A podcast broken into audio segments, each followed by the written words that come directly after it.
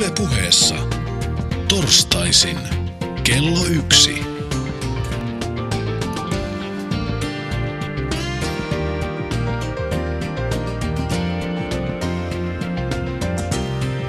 Mikko Peltsi-Peltola.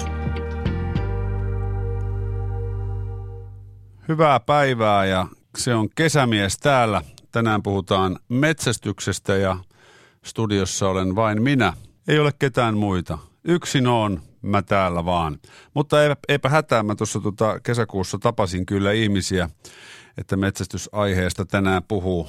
Toki muutkin kuin meikäläinen. Tapasin muun muassa historian ensimmäisen erätarkastajan, siis nettierätarkastajan, Toni Murron, joka on Metsähallituksen palkkaamana, seuraa ilmeisesti erilaisia toimia, mitä netissä ja sosiaalisessa mediassa tapahtuu metsästyksen ja kalastuksen osalta, koska suuri osa keskustelusta käydään metsästyksenkin osalta siellä, niin millaisilla mietteillä historian ensimmäinen nettierätarkastaja toimii, se kuullaan tänään. Samoin on yksi aika mielenkiintoinen metsästysammuntaan liittyvä simulaatio tullut markkinoille, jossa pystyy harjoittelemaan metsästysammuntaa, mikä on tietysti metsästyksessä tosi tärkeä tärkeä juttu, että ammunta on kunnossa, niin pystyy harjoittelemaan sitä simulaatio-olosuhteessa, että kaupunkilaisetkin, joilla ei välttämättä aina ole mahdollisuuksia lähteä ampumaradalle, niin voi treenata vaikkapa seuran tiloissa kätevästi ammuntahommia. Sitten on yksi tarina, erittäin mielenkiintoinen,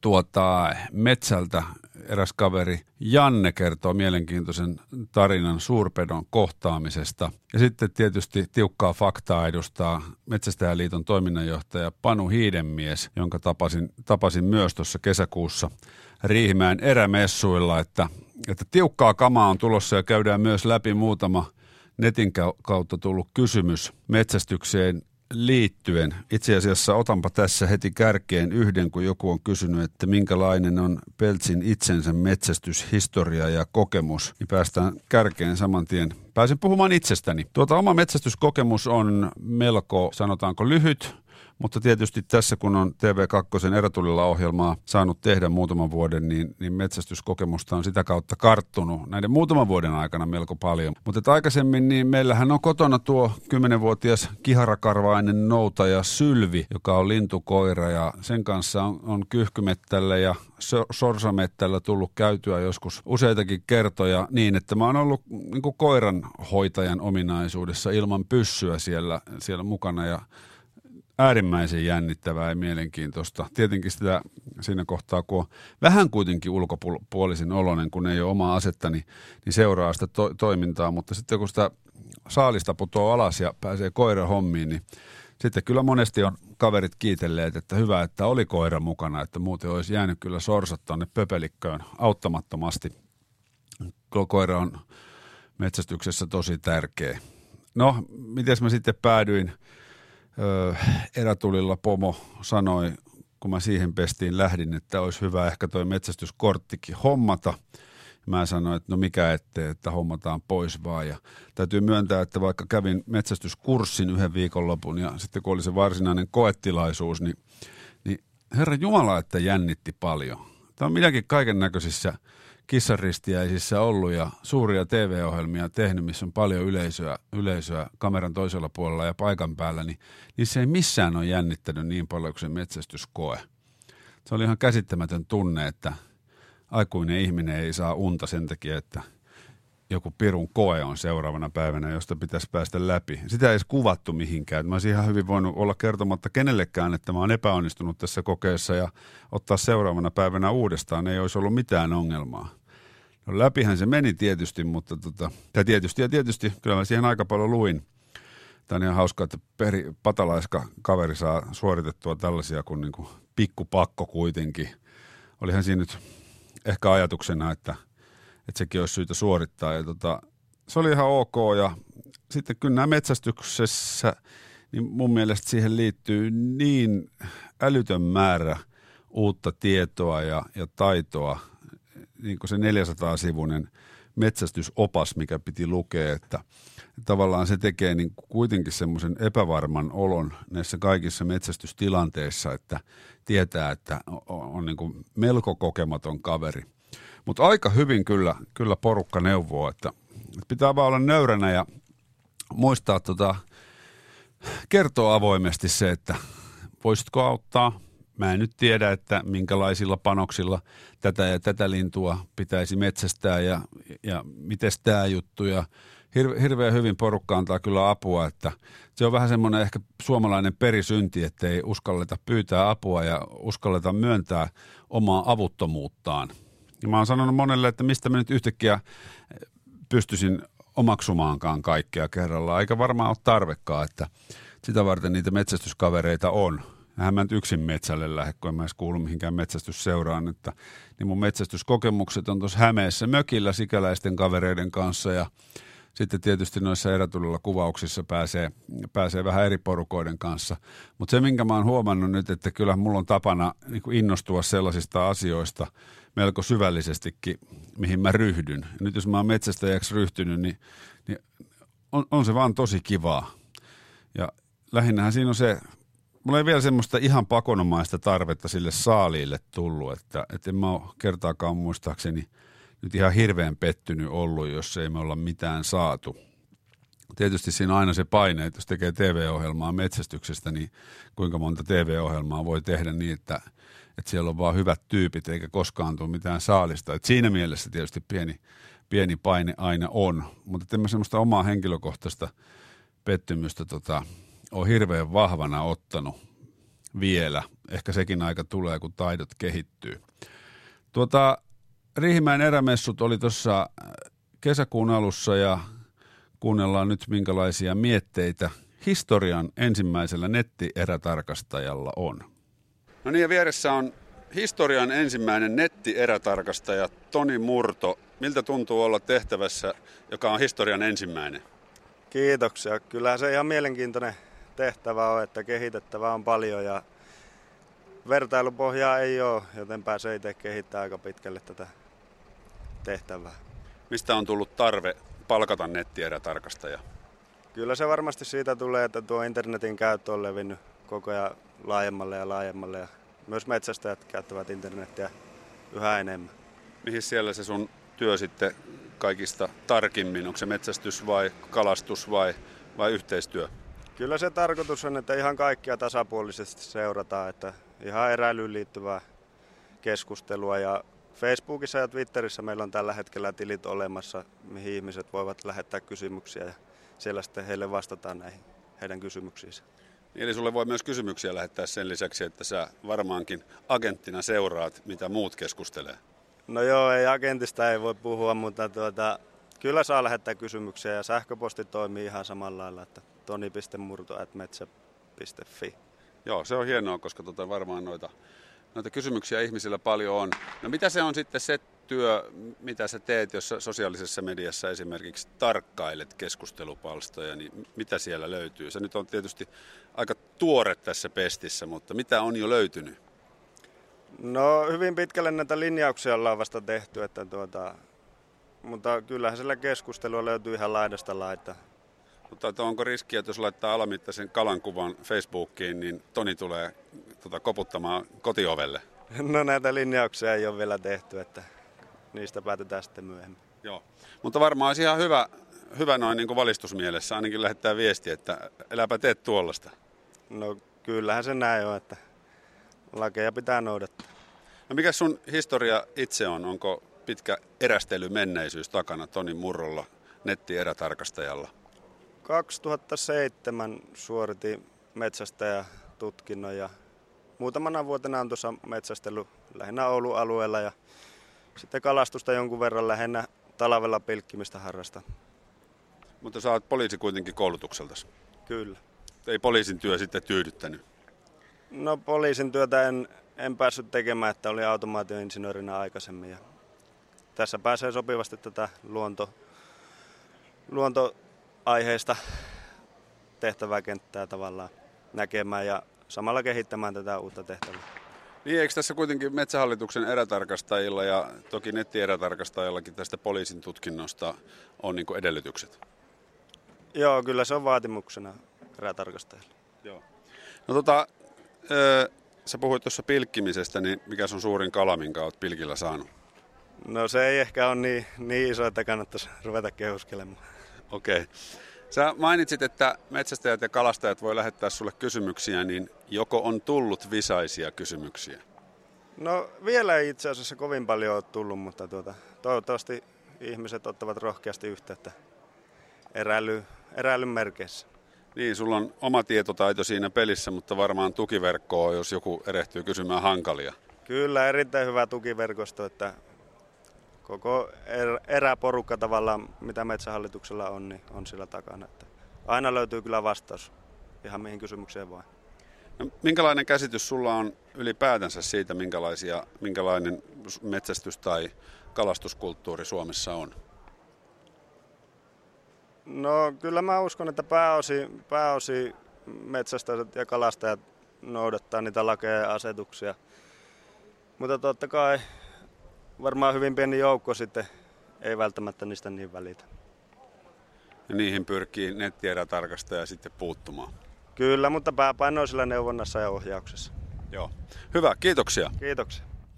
Noin, tuollaisia mietteitä oli Toni Murrolla nettierätarkastajalla, eli toni.murto at metsa.fi voi lähettää erinäköisiä kysymyksiä riistaan ja metsästykseen ja kalastukseen liittyen. Kyllä silloin tällöin aina tota keskustelupalstoilla saattaa törmätä semmoisiin, no tietysti alamittaiset kalat on helppo sieltä löytää, mutta vähän sellaisia, sellaisiin kyseenalaisiin kuviin, että – Toni oli vielä vähän vaitonainen noista linjoista, mitä tässä parhaillaan tehdään, mutta laittakaa ihmeessä Tonille kysymyksiä, että saadaan sille ainakin hommia, koska olisi se tota, ikävä olla töissä, jos ei ole, jos ei ole työtä, mitä tehdä. Miettikää, miten hieno työ olla, olla, olla tuolta sosiaalisessa mediassa työaikana ja valvoa ja seurata ihmisiä. Toihan on ihan hauska homma varmasti.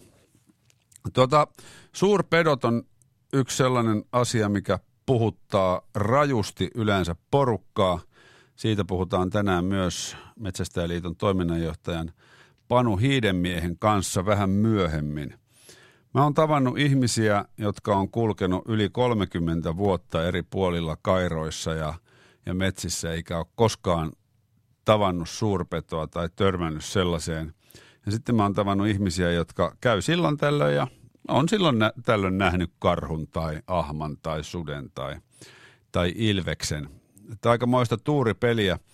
Tuota, mä näin viime vuonna elämäni ensimmäistä kertaa karhun luonnossa ja se oli aivan tajuttoman hieno kokemus, varsinkin kun se oli aika kaukaa. Me oltiin tuota Inarissa hirvimetsällä syyskuun alussa, kun Inarissa sitä silloin saa tehdä – ja etittiin, etittiin yhden paikallisen kaverin kanssa tuota niitä hirviä ja ihmeteltiin, että, että on se kumma, että ihan semmoisissa paikoissa, missä normaalisti hirviä pitäisi liikkua ja, ja mitkä pitäisi olla niin kuin varmoja paikkoja, niin, niin ei näy hirviä missään. Ajettiin siinä autolla päätietä Lapissa ja yhtäkkiä nähtiin korppeja jonkun verran siellä aika kaukana – sen verran kuitenkin, että ne oli vähän niin kuin kasaantunut yhteen paikkaan. Kolme, neljä, viisi korppia ehkä ja melkoinen meteli kuului ja kiikaroitiin vähän aikaa, eikä siellä mitään näkynyt. Ja lähdettiin jatkamaan matkaa. Taas mentiin seuraavaan paikkaan.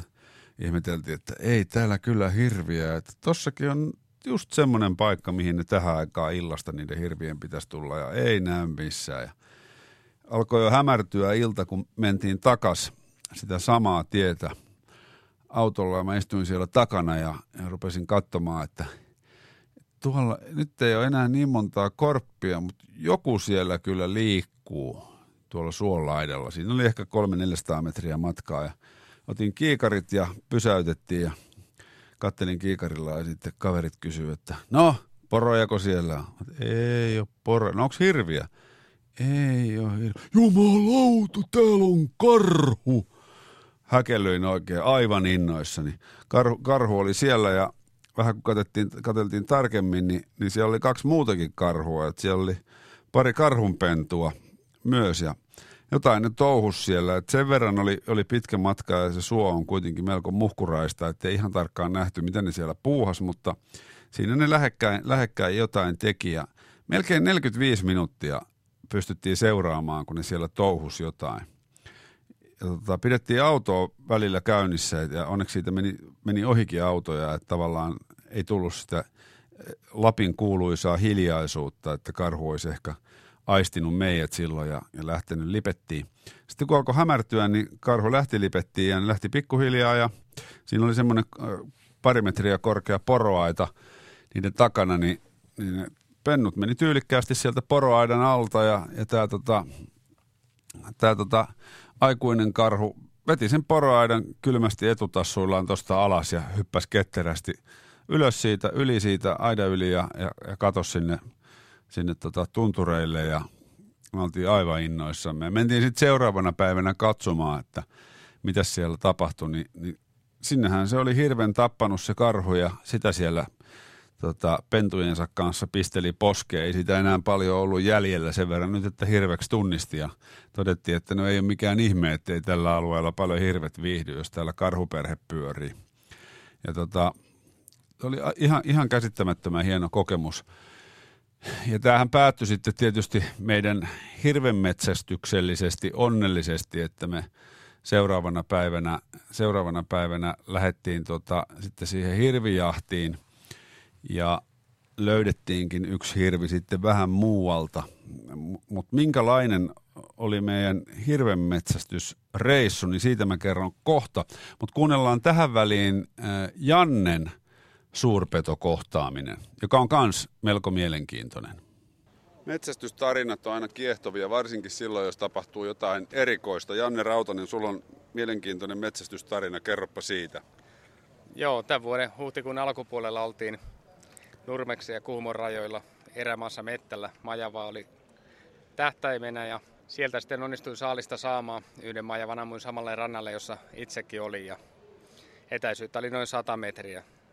Hain sitten majavan pois ja vedin sen selkäni taakse 30 metrin päähän ja eikä mennyt kuin tunti aikaa, niin kaveri laittoi alavirran suunnalta viestiä, että ahama on jolkottelemassa minua päin sinne. Ja siihen se tuli kaatopaikalle sitten 100 metrin päähän pyöriskelee ja sai hyvät verehajut siitä ja pienet ketunlenkit teki mun selän takana ja tuli majavan raadolle ja, tai arvokkaalle saalille tietenkin ja nappas majavaa päästä kiinni ja minä pystyin ja pyysin herra Ahmaa jättää mun saaliin rauhaa ja sitä meille tuli erimielisyyttä sitten, että Ahma koitti juosta majavasuussa karkuun ja minä juoksin Ahmaa ja majavan perässä mettään. Missä sun itsesuojeluvaisto on? No, sitä jälkeenpäin mietti. Kai siinä oli onnellinen pyyntimies, kun oli ensimmäisen majavansa saanut, että ajattelin, että voidaan painia vaikka Ahaman kanssa. Mutta on ihan mahtava tarina. Siis, mitä, mitä sille loppujen lopuksi sitten kävi?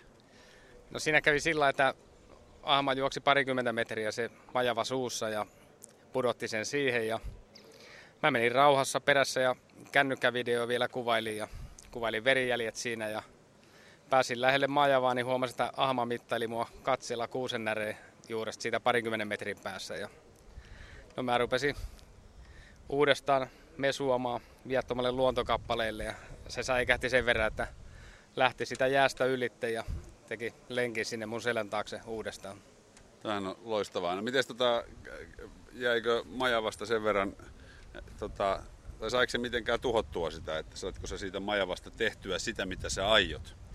Joo, kyllä majava säilyi hyvänä, että päässä oli vain puremisjäljet, että lihat säilyi hyvänä ja kallokin ehjänä, että se on valkastuna nyt kotona. No siitä jää ilmeisen hyvät metsästysmuistot. Joo, kyllä tuo on semmoisia kokemuksia, mitä vaan Suomen luonto voi tarjota ja ehkä noitakin vaan kerran elämässä. Oletko aikaisemmin suurpetoja luonnossa nähnyt? No ilveksiä on tullut, tullut mettällä, mettällä vastaan, vastaan, mutta muita suurpetoja ei ole. Yle puheessa. Torstaisin kello yksi. Mikko Peltsi-Peltola. Joo, meikäläinen ei ole ahmaan nähnyt.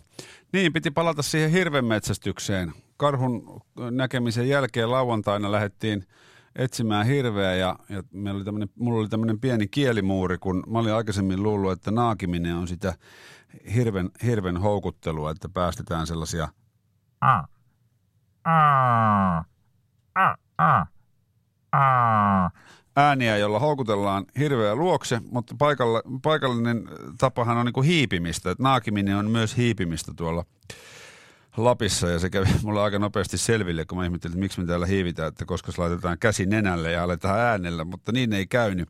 Mutta siis mentiin jokiveneillä jokea ylöspäin ja aina välillä pysähdyttiin mättäälle etsimään hirviä ja katsomaan tota, mitä löytyy ja yhtäkkiä nähtiin siellä kaukana suolla hirven korvat ja sitten kaveri sanoi, että tossa on meidän hirvi, toimi otetaan.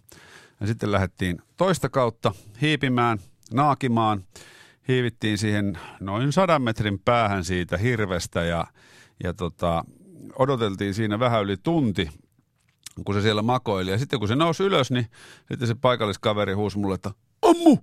Ja minähän ammuin ja sitten hirvi kaatu. Ja sitten oli hyvin mureita lihaa, että ei sen kummempaa. Mutta siis tajuttoman hieno metsästyskokemus, tuommoinen mennä kahdestaan – ilman, että on niin kuin sata ihmistä mukana ja hakataan halkoja ja on 500 koiraa ja, ja mein, melkoista meininkiä. Tosi miellyttävä metsästys, metsästyskokemus tommonen.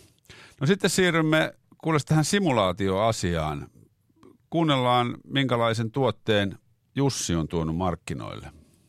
Metsästyksessä on tärkeää ammuntataito. Ylisen Jussi, sä tuot maahan tällaista ää, tietokoneohjelmaa. Kerroppa siitä. Joo, eli tämä on tämmöinen Simway Hunt simulaattori 3D-versio. Ja tämä on nyt keitelty yhdessä ruotsalaisten ampujien ja metsästäjän kanssa. Ja tämä nyt lanseerataan Suomeenkin ja tällä yritetään auttaa nuoria tulevia metsästäjiä ja ampujia pääsemään jyvälle tähän ammuntaan ja metsästykseen. Mä kokeilin tuossa tota simulaattoria ja totesin heti, että tämmöistä ei voi hankkia kotiin, muuten loppuu kaikki lastenhoito ja kaikki muut velvollisuudet tähän ja varmaan aika helposti koukkuu, minkälaista palautetta on nimenomaan sitten nuorilta tullut, jotka ehkä joutuu elämään yhteiskunnassa, missä pelejä pidetään vitsauksina ja, ja, ja ne elää tavallaan näiden pelien maailmassa. Eikö tämä kuitenkin semmoinen niin pelityyppinen simulaattori ole? No on joo, että sehän on pelin tekijät, jotka on tämän tehnyt, mutta kyllä tässä on paljon oikeita elementtejä, niin kuin, että saa tulla kokeilemaan haulikkoammuntaa tai tarkkuusammuntaa, niin ei tämä niin, kuin niin helppoa kuin peleissä ole. Mutta tämä on niin kuin tehty sen näköiseksi, tämä niin kuin helpottaa näitä nuoria ihmisiä tulemaan tähän, että se samoja elementtejä on. No olet ilmeisesti itse metsämiehiä, niin kuinka, kuinka lähellä tämä on sitten oikeata metsästystä? No jos otetaan tuota haulikkoammuntaa, niin yhtä huonosti mä ammun tässä kuin radallakin, että ei se sen paremmin ole. Ja samoin näitä villisikoja ja hirviä, mitä tässä ammutaan, niin todella haastavat. Niin, eli tästä voisi olla jotain hyötyä oikeisiin metsästystilanteisiin? No jos ajatellaan niin näitä meidän vanhaa kaartia, jotka haluaa olla hirvimettällä, niin tässä on hyvä treenata sitä hirvimerkkiä sitten, niin ei tarvitse aina joka vuosi raahautua sinne ampumaradalle, että tässä, tällä voi auttaa sitäkin. Niin se on aina helpompi perustella kotona semmoisia hankintoja, mistä on oikeaa hyötyä. Kyllä, ja tämä on lähinnä, niin kuin sanotaan, että totta kai tämän saa kotikin hommattua, mutta esimerkiksi metsästysseuroille, ampumaseuroille tämä on oiva ympärivuotinen koulutusväline. No mitä kaikkea tuosta simulaattorista löytyy? No tässä on nyt esimerkiksi kaikki haulikkolajit, tarkkuusammuntaa, sitten tässä on tämmöinen niin sanottu metsästysmoduuli, voi ampua lintuja, villisikoja, hirviä. Sitten on taktikali, eli pystyy pistolle ampumaan vähän tauluja. Sitten on haulikkoammunnat, paljon eri. Ja sitten on tämmöisiä hupipuoliakin, tölkkiammuntaakin. Niin, niin, että kun on kysymys tietokonepelistä tai tietokonesimulaattorista, niin tavallaan voidaan sitten itse päättää, että mitä ammutaan. Kyllä, ja tämä nyt on vasta tämä versio, että uusia lajeja ja eläimiä jatkuvasti tuodaan tähän, että niitä tulee jatkuvalla syötöllä sitten lisätä. No, minkälaista palautetta on tullut tämmöisestä vehkeestä metsästäjiltä? No kyllähän metsästä tykkää metsästä ja ampua, että onhan tämä niin kuin houkutteleva ja koukuttava tapa tehdä tätä ja kyllä ihan tosi positiivista palautetta on, että kyllä mä luulen, että tästä tulee ihan monelle seuralle uusi työkalu. Niin ja kyllä tuossa tuota, just yksi metsästäjä sanoi, että kun on, asuu, asuu kaupungin keskustassa, niin niin metsäs, tai tuonne ampumaradalle on, on melko pitkä matka, että tämmöinen sitten jonkun metsästysseuran kerhotilassa niin edesauttaa sitä, että harjoitellaan ylipäätänsä ammuntaa ennen metsästyskautta. Ja nimenomaan, ja sitten saada näitä nuoria tulevia metsästäjiä, ne pääsee tähän jyvälle kanssa, että kuinka aseita käsitellään ja pystyy ottaa niin kuin huomioon riistaat, kuinka ne liikkuu, niin onhan tämä niin kuin helppo ja edullinen tapa harjoitella. Ja meikäkin osu sentään muutaman kerran noihin eläimiin ihan oikeasti, kun tuota simulaattoria kokeilin. Kari kysyy, että eikö tunnu pahalta ampua viaton luontokappale sitä, kun ei voi ampua ja sitten vapauttaa, kuten kalaa. No itse asiassa ei. Että kyllä kun on päättänyt ja orientoitunut siihen, että metsästyshommaan lähtee, niin, niin kyllä se on musta A ja O, että sitten pystyy myös ampumaan, että ei sitä bambia tarvitse tuijottaa silmiin. Ei vainiskaan. Totta kai, mutta siis metsästys on, se on musta eettinen tapa hoitaa liharuokaa, että ainoa, joka saa metsästystä kritisoida, on, on täys kasvissyöjä, että muutenhan niin kuin eläkseenhän sitä tehdään, että saamme ravintoa perheelle. Petri kysyy myös, että onko sulla, sua koskaan pelottanut liikkua metsässä sellaisella alueella, missä liikkuu paljon suurpetoja, esimerkiksi karhuja ja susia? No sama vastaus, että ei ole kyllä, että, että niiden jälkiä ja ulosteita on tullut nähtyä monesti, mutta kyllä mä sen tiedän, että ne kyllä karttaa ihmistä viimeiseen asti, että ei ole siinä mielessä pelottanut ollenkaan. Nyt kuunnellaan, mitä mieltä tämän päivän metsästysasioista on Panu Hiidenmies. Panu Hiidenmies, toiminnanjohtaja Suomen Metsästäjäliitto. Minkälaisten metsästäjien etuja ajavien asioiden kanssa sitä on viime aikoina painittu? No terve vaan. Kyllä asiat on aika monipuolisia tänä päivänä ja, ja niin kansallisella tasolla niin tietysti nyt ihan viime päivien asioita on ollut tämä hallin eli harmaahylkeen kiintiömetsästyksen salliminen, jonka maa- ja metsätalousministeriö asetuksella juuri vahvisti ja, ja sehän on ollut meidän Metsästäjäliiton tavoitteena, että päästäisiin vähän pienemmällä lupabyrokratialla, sitten harmaa hylkeitä metsästämään ja, ja niiden kannathan on tänä päivänä hyvin vahvat. Paljonko se kanta nyt on se muutama vuosi sitten, muistan 28 000 luvun, mutta se on varmaan jo historiallinen luku se. Joo, kyllä minäkin itse asiassa muistan tämän saman luvun, siitä varmaan paljon puhuttiin ja, ja tuota, lajihan on varmasti aika haastava, haastava ihan noin niin kuin absoluuttisesti laskea, mutta joka tapauksessa harmaahylkekannat on hyvin vahvat tässä, tässä Itämeren alueella ja, ja näyttää, että vahvistuvat edelleen. Eli harmaa hyljä on nyt juurikin se, joka esimerkiksi ammattikalastajia heidän sanomansa mukaan kiusaa.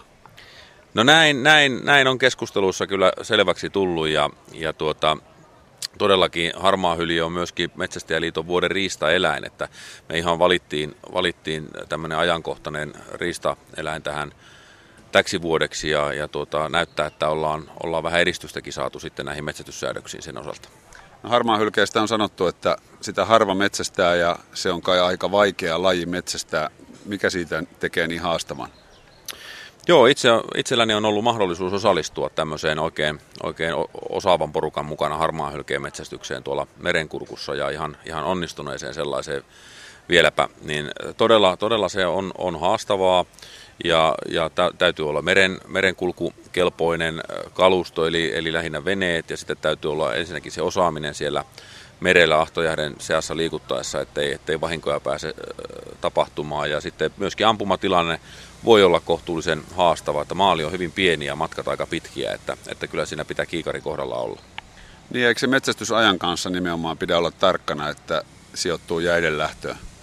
Kyllä, tämä on juuri se keskeisin haaste noin niin kuin keliolosuhteiden puolesta vuosittain, että nythän meillä on ollut lämpimiä talvia ja se on tarkoittanut sitä, että jäätilanne on ollut huono, eli jäitä ei ole ollut ja silloin ei hylkeenpyyntiin oikeastaan voida lähteä.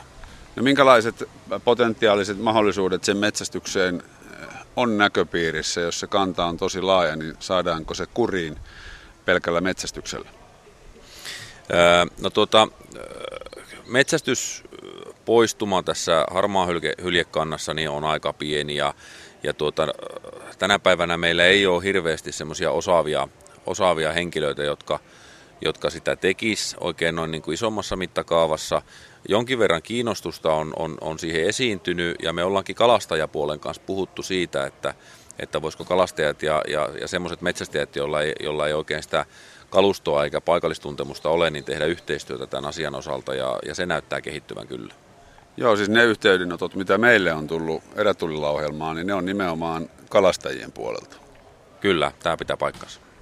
No sitten jos mennään Metsästäjäliittoon ja jätetään harmaa hylkeet vähäksi aikaa rauhaan, niin teillähän on valtava määrä erinäköistä toimintaa. Mistä Metsästäjäliiton toiminnasta sä olet Panu Hiidemies erityisen ylpeä? No meidän strateginen ykköstehtävähän on tämä metsästäjien etujen puolustaminen ja, ja se on ollut, ollut meillä hyvin pitkään. Se on terävöitynyt ja, ja tänä päivänä kattaa myöskin kansainvälisen tason edus, edunvalvonnan niin, niin Euroopassa kuin Pohjoismaissakin. Että se on tietysti niin kuin se meidän ykköstehtävä, mutta kyllä mä ylpeä ehkä olisin tästä meidän koulutuspuolesta ja erityisesti nuorisotoiminnasta. Ja, ja meidän metsäs, metsästäjille suuntaama koulutustarjonta on viime vuosina hyvin paljon monipuolistunut ja, ja se koulutusvolyymit on kasvaneet. Samaten on nuorisotoiminnan osalta. Ja me tehtiin Suomen Riistakeskuksen kanssa tässä semmoinen kolmen vuoden, kolmen vuoden työ, jossa käytiin läpi oikeastaan kaikki metsästäjille suunnattava koulutus ja, ja sitä ruvetaan nyt sitten jalkauttaa ja, ja vielä niin kuin miettimään, että kuka mitäkin tekee, tarkemmin miettimään, kuka mitäkin tekee ja, ja sitten myöskin niin kuin ihan tekemään tätä käytännön koulutusta metsästäjille. Että tarvetta kyllä to, tosiaan on. Niin, mainitsit tuossa tuon nuorison ja kun nuorisossa on tulevaisuus, niin pitää heti tarttua siihen. Mites, minkälaisin silmin katsot nuorten metsästysintoa ja, ja aktiivisuutta Suomessa? No mä oon aina ollut, niin kauan kuin mä oon tässä hommassa ollut, niin sitä mieltä, että, että suomalaisessa nuoressa on tämä eräinnostus, jolla nyt vähän tarkoitan myöskin kalastusta sitten ja, ja retkeilyä, ja, mutta tietenkin ennen kaikkea metsästystä, niin se on kyllä ihan pintaraapasun alla, mutta se pitää vaan tarjota se ensikokemus niin kuin oikealla tavalla ja, ja, ja tähän me nuorisotoiminnassa pyritään. Ja sitten toisaalta, mikä nuorisotoimintaa leimaa tänä päivänä, niin on se, että välttämättä ei enää sitten isä tai, tai setä ole opettamassa näitä nuoria sillä äh, polun alkutaipaleella, että, että myöskin sen vuoksi pitää meidän tarjota nuorille ihan metsästysteknistä koulutusta ja muutenkin tämmöistä niin kuin, äh, metsästyksen ideologiaa sisältävää koulutusta, että me, me saadaan niin kuin opetettua tätä nuorta väkeä. Ja mitkä on ne teidän keinot löytää nuorisoa? Millä ne esimerkiksi kaupunkilaisnuoriso saadaan tietämään teidän toiminnasta? Se on, se on hyvä kysymys. Me ollaan sitä harjoiteltu vähän. Me ollaan tarjottu, tarjottu erilaisia tilaisuuksia nuorille ja, ja sitten koulutustilaisuuksia myös vähän varttuneemmille. Ja, ja aina me ei olla onnistuttu saavuttamaan heitä, mutta silloin kun me on onnistuttu saavuttamaan heidät, niin tupa on ollut aina täynnä. Eli, eli tuota, tässä on meidän haaste, mutta me, meillä on nyt sosiaalinen media ja, ja tekstiviestit ja kaikki on, alkaa olla kohta käytössä, et eiköhän me tässä selvitä. Ja mä kävin tuossa eilen tuolla teidän erätalolla ja siellä oli tämmöinen simulaattori, mikä vaikutti hyvin vahvasti tällaiselta tietokonepeliltä, missä sai räiskiä eläimiä niin kuin simuloimassa oikeaa metsästystilannetta, niin tämmöinen on varmaan myös yksi hyvä keino. Kyllä, ja, ja tietysti heti, heti en malta olla kommentoimatta, että, että toivottavasti siellä ei kukaan räiski niin kuin ei oikeassa metsästyksessäkään, vaan, vaan kysymyksessä on enemmänkin tämmöinen pedagoginen pedagoginen äh, harjoitteluväline, todellakin tämä ampumasimulaattori, jossa sitten voidaan niin kuin turvallisesti ja kaikessa rauhassa harjoitella sitä eettistä riistalaukausta. Joo, räiskiminen oli väärä termi. Kyllä siellä ihan hallitusti niitä eläimiä ammutta, ammuttiin ja se tuntui ihan, ihan aidolta. Se on varmaan yksi keino. No sit sä mainitsit myös noin kansainväliset metsästä, metsästäjien edistämisasiat, niin minkälaista, mihin siitä, minkälaisia, mitä se niin käytännössä tarkoittaa? Se tarkoittaa käytännössä sitä, että Suomen Metsästäjäliitto on kuulunut nyt viisi vuotta tämmöiseen Euroopan metsästäjien kattojärjestö, edunvalvonnan kattojärjestöön Feissiin. Ja, ja se on todellakin tämmöinen eurooppalaisten erilaisten metsästyskulttuurien, voisi sanoa, sulatusuuni. Ja, ja sieltä päin sitten toimitaan tuonne Euroopan unionin organisaation päin, eli komissio, EU-parlamentti, miksi Euroopan neuvostokin, ja tuota, pyritään vaikuttamaan näihin säädöksiin sillä tavalla, että sieltä Brysselistä ei, ei rantautuisi tänne Suomen kansalliseen metsästystä koskevaan ja riista-asioita koskevaan lainsäädäntöön ihan hullunkurisia säädöksiä, koska kieltämättä niin kuin useat ymmärtävät, niin se maailma ja, ja metsästys ja luonto näyttää sieltä Brysselin kadulta vähän hieman erilaiselta kuin täältä, täältä Suomesta.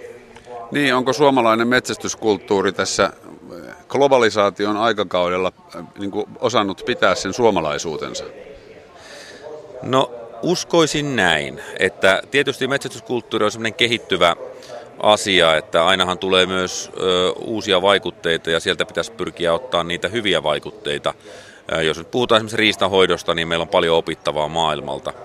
Ja äh, sitten me on, meillä on Pohjoismaissa käsite pohjoismainen metsätyskulttuuri, joka on hyvin mi- mielenkiintoinen myös, että äh, meillä on Suomi, Ruotsi, Norja etenkin ja myös Tanska, niin meillä on hyvin paljon yhteneväisiä juttuja metsätyskulttuurissa ja täällä, täällä jahti on niin kuin kaikkien ulottuvilla ja, ja me hyödynnetään riistasaalis kotona perheiden toimesta, että tämä on niin kuin tyypillistä pohjoismaiselle metsästykselle.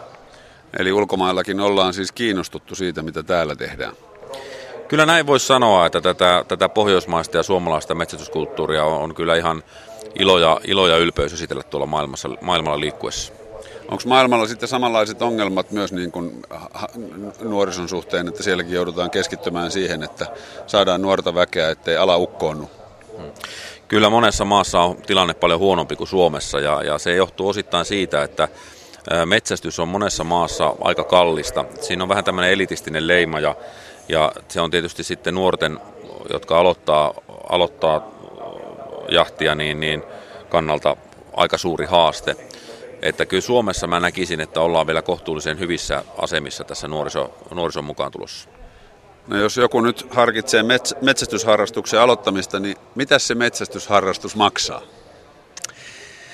No kyllähän se tietysti maksaa ja, ja tuota, varustekirjo on tänä päivänä hyvin laaja ja varusteiden niin kuin hintataso ja laatutaso vaihtelee myöskin aika lailla, mutta kyllä mä näkisin, että kohtuullisen edullisesti pääsee aloittamaan ja sitten voi, voi tuota, vuosien mittaan niin sitten vähän varustautua paremmin ja hankkia vähän parempaa pukua ja parempaa kenkää ja, ja pikkusen, pikkusen arvokkaampaa asetta ja optiikkaa, niin, mutta kyllä alkuun pääsee kohtuullisesti. Niitä on taloudellisesti siinä mielessä mielenkiintoinen harrastus, että ei ole semmoista tiettyä kallista kiinteitä kuukausmaksua, mikä monessa harrastuksessa on, vaan se riippuu nimenomaan, että minkälaisia välineitä hankkii.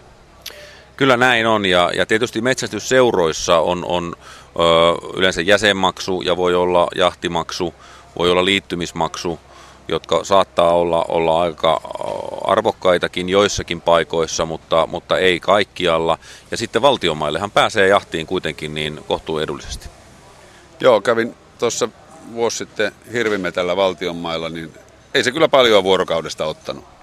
Ei se ottanut ja, ja tuota, voi niitä paljon huonompaankin paikkaa rahansa laittaa. Joo, kyllä ne oli mahtavia kokemuksia. No jos puhutaan hetki suurpedoista, ne puhuttaa aina mistä Panu Hiidenmies, Suomen Metsästäjäliiton toiminnanjohtaja, johtuu se, että suurpedot on aina tapetilla? Suurpedot herättää tunteita. Sehän on, sehän on ilman muuta selvää ja, ja suurpedot aiheuttaa myös konflikteja. Ja viime vuosina niin on, on Suomessa metsästäjiä puhututtanut paljon ilves. Mutta nyt täytyy tällä hetkellä todeta se, että Suomessa on, on minun tietojen mukaan viime talvena Suomessa oli Euroopan suurin ilvesjahti ja noin 550 ilveslupaa oli käytössä ja, ja tuota, se, se, on, se on kieltämättä iso jahti ja suhtautuminen ilvekseen on minun mielestä pehmentynyt. Ilves on mielestäni hieno riistaelään ja, ja, ja sillä on paikka Suomen luonnossa, mutta tietysti me ei yli, ylitiheitä ilveskantojakaan voida, voida täällä elättää, mutta, mutta kaiken A ja O on ollut mielestäni Ilves, Ilvekseen suhtautumisessa se, että, että nyt kun ilveskannat on, on hyvin vahvat Suomessa, niin niille on annettu reilusti, reilusti kaatolupia ja, ja sillä tavalla niin kuin tähän ilvekseen on, on syntynyt tämmöinen riista-arvo käsitykseni mukaan. Ja, ja aika monet metsästäjät on olleet ilvesjahdissa viime vuosina. Aika monet metsästäjät on kaataneet ilveksiä. On koettu, että sitä kantaa pystytään säätelemään. Ja nämä on ollut kaikki semmoisia positiivisia signaaleita, jotka mielestäni on, on kyllä niin kuin pehmentäneet tätä Ilveksen ympärillä vellonutta keskustelua. No miten sitten muut? Susi? No susi on, on tietysti niin kuin haastava, haastava suurpeto ja, ja susikeskusteluhan osallistuu myös tänä, tänä päivänä muut kuin luonnonsuojelijat ja metsästäjät.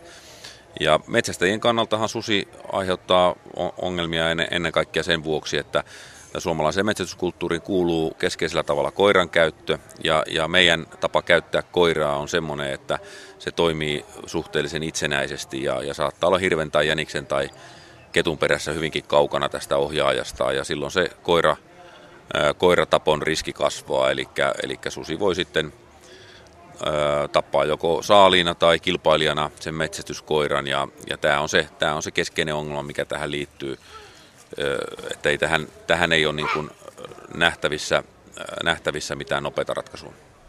Tota, Onko susipuhelimesta ollut kuinka paljon apua sun näkemyksen mukaan? Mun tietojen mukaan susipuhelimesta on ollut apua ja, ja se, semmoinen vastaava menettely olisi hyvä olla kyllä jatkossakin käytössä ja tietysti mahdollisimman ajantasaisena, että tämän, tämän tyyppiset jutut niin auttaa. No entäpä sitten metsien kuningas, karhu? Karhu on todellakin metsien kuningas ja, ja tuota, upea riistaeläin ennen kaikkea. Ja, ja tuota, karhu, karhulla on vähän sama tilanne kuin Ilveksellä, että, että metsästäjien näkökulmasta niin siihen koetaan tämmöistä vähän niin kuin omistajuutta ja, ja se on hyvä asia, että karhu, karhua todella arvostetaan riistaeläimenä, karhun metsästystä arvostetaan paljon.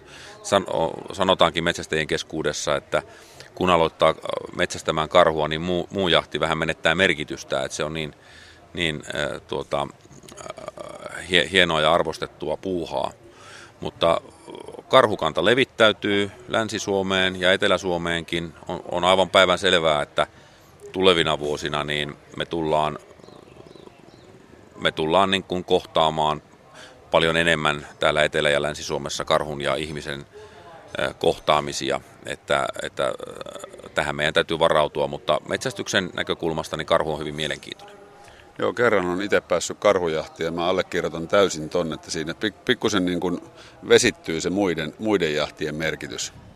Kyllä siinä on aivan selvä juttu, että kun karhupassissa hiljaa ollaan ja, ja tie, tie, tiedossa on, että karhu, karhu saattaa hetkellä millä hyvänsä tulla siellä aamun hämärinä tunteena siihen omaan passiin, niin ei siinä työasiat kyllä mielessä pyöri. Ei. No entäpä sitten Ahma, Ahman metsästyksen avaamisesta oli tuossa jossain vaiheessa keskustelua. Joo, siihen ahma-asiaan me ei olla sillä tavalla otettu kantaa, koska ei se varsinainen riistaeläin se ahma ole. Että ahmahan on, on ollut varsinkin uhanalainen, ja, ja tuota, mutta nyt ahmakannat on, on kyllä kasvaneet ja, ja niitä harkitaan myös, että ruvettaisiko niitä siirtämään sitten eri puolille Suomea, mutta, mutta se ahma ei, ei, ei tule olemaan semmoinen riistaeläin kyllä vielä pitkään aikaa, että se ei, ei, ei sillä tavalla ole metsästäjien huomion kohteena. No minkälaisessa välikädessä Suomen Metsästäjäliitto on siinä, että käsittääkseni luonnonsuojeluporukalla on aika lailla eriävät näkö, näkövinkkelit näistä suurpedoista, jos verrataan vaikkapa poromiehiin. No joo, eli tämä on hyvin mielenkiintoinen tämä, tämä niin sanotun suojelu, suojeluväen suhtautuminen näihin asioihin. Mä oon itse nyt viime aikoina lähtenyt kyllä semmoisesta ajattelusta, mitä on jossain tuonut esiinkin, että, että meidän pitäisi kyllä nyt tämän luonnonsuojeluväen kanssa mennä istumaan samaan pöytään ja ruveta puhumaan asioita ihan halki sen takia, että varmasti meillä niin löytyy myös yhteisiä tavoitteita ja, ja sitten en mä nyt usko, että me kaikissa asioissa niin valtavan kaukana ollaan, kun me päästään vähän keskustelemaan. Joo, niin se Mä oon itse naureskellut sitä, kun on muutaman kerran Lapissa käynyt poromiehiä jututtamassa ja sitten tulee MTV3 uutisissa seuraavana päivänä, että onko suurpetoja liikaa ja on haastateltu teiniä Helsingin rautatieasemalla, niin siinä se kontrasti niin näyttäytyy merkittävästi. Kyllä, tässä on äh, mielestäni tämän niin sanotun näkemyseron tai näkemyserojen välillä, niin, niin siinä on kysymys aika paljon myöskin sen niin kuin ihan oikean tiedon puutteesta ja ja, ja tämän vuoksi niin kuin mun mielestä tämmöinen debatti olisi aika tärkeää. Niin, jos puhutaan uhanalaisista eläimistä, josta, josta niin kuin ahmaakin on, mä olen tämän uhanalaisuus-sanan kuullut näiden monen suurpedon kohdalla, niin, niin kyllä kai on kysymys myös siitä, että mikä se on se määrä, jolloin joku eläin on uhanalainen. Juuri tästä on kysymys ja, ja, ja tämän tyyppisistä kannanarvio asioista ja, ja, ja sitten näistä luokituksista, niin näistä olisi ehkä järkevää keskustella. No tuo suurpetoihin liittyy myös vahvana intohimona monella luontokuvaus ja luontokuvaushaaskojen määrä on lisääntynyt. Miten sä näet metsästäjien näkökulmasta sen, että haaskoja, tämmöisiä tehtyjä haaskoja on ilmaantunut luontoon yhä enenemässä määrin? No niihin haaskanpitoon liittyy kieltämättä tänä päivänä ongelmia ja niiden määrä on kasvanut aika lailla. Ja varmasti siellä tultaisiin ihan petokuvauksen ja luontokuvauksen osalta toimeen huomattavasti pienemmälläkin haaskamäärällä. Ja nyt Metsästäjäliitto on tämän asian ottanut esille jo pari vuotta sitten ja, ja mun käsityksen mukaan tuolla hallinnossa eli maa- ja metsätalousministeriössä niin, niin nyt tätä asiaa ihan, ihan to, todella niin viedään eteenpäin ja, ja on ymmärtänyt, että piakkoin pitäisi tulla jotain, jotain avauksia sieltä päin. Niin, onko siinä pelkoa tavallaan, että se uusi suurpetosukupolvi, joka on tottunut haaskoilla käymään, niin kesyyntyy entisestään? No se on päivänselvä asia, että näin siinä tulee käymään ja meillähän on nyt jo esimerkkejä siitä, että, että karhutkin käyttäytyy hyvin tuttavallisesti sitten, kun niitä ruokitaan. Tois, toisenlaisia väitteitäkin tietysti on, mutta mun käsitys on, on se, että tutkijoiden mukaan niin tämä suomalainen ruskeakarhu on, on perinteisesti käyttäytynyt eri tavalla juuri sen takia, että sitä on, on koiris, koirilla ja miehissä metsästetty vähän niin kuin ajaen, kun taas sitten esimerkiksi Pohjo- Pohjois-Amerikassa, jossa, jossa metsästys tämmöiseltä ää, ruokahoukutinta hyö, hyödyntäen on sallittu, että, että silloin kun karhut tottuu, tottuu saamaan ihmisen hajun läheltä ruokaa, niin kyllä mä uskoisin, että ne siitä pikkuhiljaa sitten se luontainen arkuus vähenee ja, ja tietysti nyt sitten on, meillä on jo karhu sukupolvia, jotka on tottuneet tähän, että emä on tuonut pentusa sinne, niin, niin kyllä tämä varmasti vaikuttaa tähän. No miten sitten metsästyksessä käytettävät tekniset apuvälineet, riistakamerat on ihan arkipäivää. Miten tämä muuttaa tätä koko metsästyskenttää? Ja muitakin teknisiä apuvälineitä siis paikantimista lähtien niin kuin on kovassa käytössä. Joo, tota, mä en ole itse mikään hirveän tekninen, tekninen kaveri. Mä arvostan jahtia silloin, kun on kourallinen haulikonpanoksia taskussa ja haulikko olalla ja hyvä kaveri ja koira.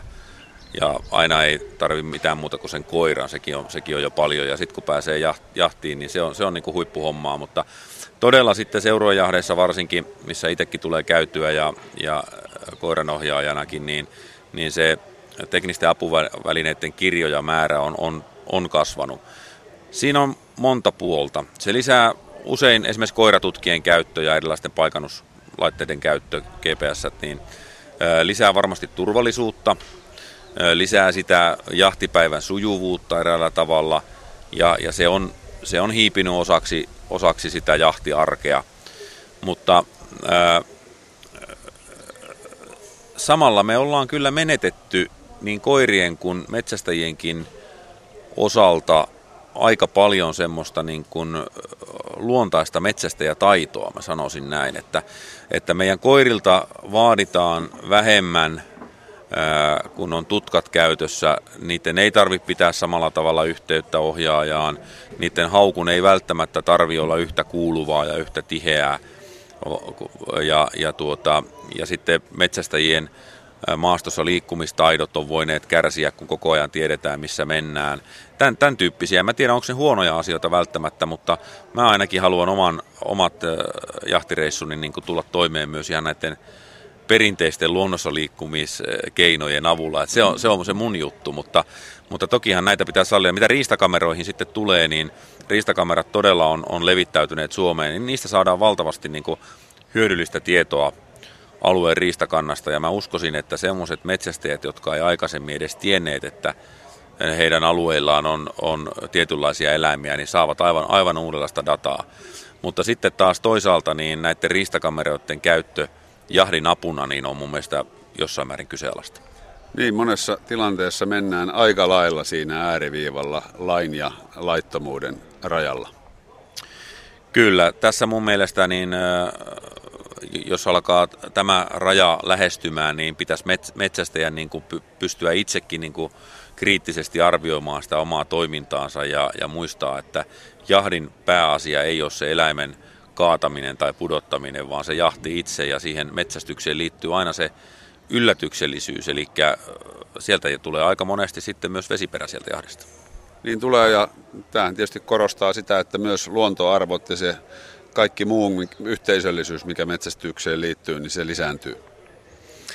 Kyllä, ja, ja tuota, todellakin niin jahdista pitäisi pystyä nauttimaan muutenkin kuin apuvälineiden avulla, että, että, mutta sitten kun viittasit yhteisöllisyyteen, niin toisaalta taas esimerkiksi Metsästäjäliiton mobiiliaplikaatio, jossa on riistapäiväkirja, niin mahdollistaa saaliskokemuksen jakamisen kavereiden kanssa niin sanotusti onlineina, ja, ja sekin on osa tämän päivän yhteisöllisyyttä myös metsästäjien osalta. Panu Hiidenmies, Suomen Metsästäjäliiton toiminnanjohtaja. Mitä eläimiä sun mielestä pitäisi suomalaisessa metsästyskulttuurissa metsästää enemmän? Äh, hyvä kysymys. Tietysti jos puhutaan suomalaisesta metsästyksestä, niin tulee semmoiset lajit mieleen heti kun äh, hirvi, karhu, metso, teeri. Äh, mutta se, että pitäisikö näitä metsästää enemmän, niin se on, se on hyvin monimutkainen kysymys, mutta, mutta tietysti niin kuin liiton näkökantahan on ollut, että suurpetoja meidän pitäisi pystyä metsästämään jonkin verran enemmän ja mä viittaan tähän Ilvekseen siltä osin, että kuinka, kuinka sen Ilveksen hyväksyttävyys on kasvanut, kun sitä on ryhdytty metsästämään. Tämä on jännä, jännä dilemma tai yhtälö, että kun niitä lupia ruvetaan saamaan, niin eräällä tavalla sille riistaeläimelle voi syntyä myös arvo. Miten tuo merimetso? Siitäkin on kalastajat paljon puhuttu. Puhuttiin aika, aikaisemmin harmaa hylkeistä, mutta merimetsohan on myös monelle samanlainen kirous. Merimetso-kysymys nousee aika ajoin myös meillä, meillä esiin ja minun mielestä tämä nykyinen kehitys, millä annetaan nyt näiden merimetsokolonioiden levitä ja, ja kasvaa ja tuhota meidän saaria, niin, niin tuota, ei ole oikea suunta. Että kyllä meidän pitäisi pystyä rajoittamaan huomattavasti vapaammin sen merimetsokannan kehitystä. Onko se maa- ja metsätalousministeriö sitä kiinni vai mikä kiikastaa? Joo, mä uskoisin, että se on enemmänkin ympäristöministeriöstä kiinni, että kyllä tämä asia on useaan otteeseen otettu siellä esille, mutta, mutta vielä toistaiseksi aika laihoin tuloksi. Tota, mitä uutta metsästyksessä on tapahtunut tai tapahtumassa semmoista vielä, mistä haluaisit mainita ja mistä olet erityisen innostunut? No, se mikä nyt tulee tulevina vuosina todennäköisesti ainakin eteläisessä Suomessa olemaan esillä, niin on, on villisika. Ja villisikakanta kasvaa nyt Suomessa ja se on toistaiseksi vielä aika pieni, mutta siinä on huikea kasvupotentiaali. Ja jos, jos nyt Suomessa ajatellaan niin, että villisikakanta saa tänne tulla, öö, niin itse asiassa se päätös pitää tehdä seuraavien vuosien aikana, koska, koska tämä villisikakanta on nyt jo levittäytynyt tähän Kaakkois-Suomen alueelle ja, ja myöskin Itä-Uudellemaalle. Ja, ja, ja todella se kasvupotentiaali on semmoinen, että, että kun se kanta lähtee kasvamaan, niin, niin niitä sikoja sitten kohta on. Ja Ruotsissahan tämä kehitys on ollut huimaa. Ruotsissa kaadettiin viime vuonna lähes 100 000 villisikaa, joka on jo enemmän kuin hirviä. Ja, ja tuota, villisika on aivan todella hieno riistaeläin ja, ja muutenkin hieno eläin, mutta on selvää, että villisika tulee aiheuttamaan myöskin sitten tuhoja maataloudelle ja, ja ihan tarkkaan ei tiedetä, mikä sen vaikutus on sitten metsäkanalinnuille mutta se tiedetään, että, että sillä on hyvä hajuvaisti ja sille kyllä metsäkanalinnun munat, munat hyvin kelpaa. Että, ja kysymyksiä on paljon muitakin, mutta, mutta tosiaan niin tämä tulee varmaan olemaan semmoinen, semmoinen seuraavan kymmenen vuoden aikana niin, niin hyvinkin paljon keskustelua kirvoittava aihe. Sille pitäisi varmaan hyvissä ajoin tehdä jotain, niin kuin räjähtää käsiin. No joo, itse asiassa Metsästäjäliiton metsästyspoliittisessa kannanotossa on linjattu, että suomalaista villisika kantaa tulee hoitaa niin, että se ei aiheuta vahinkoja. Ja, ja se onkin ö, helpommin sanottu kuin tehty, mutta, mutta niin kuin sanottu, niin villisika on myös hieno riistaeläin. On. Onko suomalainen talousmetsä optimaalinen villisian elää, jos vertaa esimerkiksi millaiset metsät Virossa on, missä villisikoja on paljon, niin siellähän on aika paljon tiheämpi aluskasvillisuus. Joo, se on tärkeä huomio. Villisika kaipaa lisääntymispaikoikseen tämmöisiä tiheikköjä, mihin tämä emakko sitten tämän, nämä porsaansa vie suojaan. Ja, mutta kyllä Suomessa mun mielestä löytyy, löytyy hoitamattomia taimikoitakin, että kyllä täällä tiheää metsääkin on. No minkälainen on toiminnanjohtajan tuleva jahtikausi? Kerkiääkö sitä metsälle itse ollenkaan vai pitääkö istua toimistossa? No kyllä Metsästäjäliiton toiminnanjohtaja työ on, on paljon muuta kuin metsästystä ja, ja tuota, tosiaan, tosiaan toimistohommia ja kokouksia hyvin paljon ja, ja matkustamista ja erilaisten sidosryhmien kanssa y- yhteistyötä, mutta ensi syksyä leimaa mulla kyllä se, että mulla on vuoden ikäinen pointeri, jonka kanssa ruvetaan sitten tuota, hakemaan aktiivisesti riistakontakteja ja harjoittelemaan ja, ja tiedän vaikka pudotettaisiin lintukin ensi syksynä. Ja sitten vielä, jos saat nyt suorittaa pienen metsästysharrastuksen mainen, mainonnan, niin millä tota argumenteilla lähtisit harrastusta ja alaa mainostamaan? No täytyy sanoa, että, että metsästys noin niin kuin kokonaisuutena niin tarjoaa jokaiselle jotain. Se, mikä kiinnostaa varmasti kaikkia tänä päivänä on ruoan alkuperä ja riistaruoka on, tai riistan lihaa ruoan raaka-aineena tarjoaa tähän, tähän aivan loistavat, loistavat mahdollisuudet. Metsästykseen sisältyy liikuntaa, luonnossaoloa, kavereiden kanssa yhteiseloa. Koiratoiminta voi monelle olla tärkeää ja niin kuin sanottu, niin Suomessa on hyvät mahdollisuudet metsästää ja tervetuloa kaikki vaan mukaan. Kiitoksia Panu Hiidemies. Kiitos. Täytyy lähteä sisälle ennen kuin vettä alkaa ropsia. Yle puheessa. Torstaisin kello yksi. Mikko Peltsi-Peltola.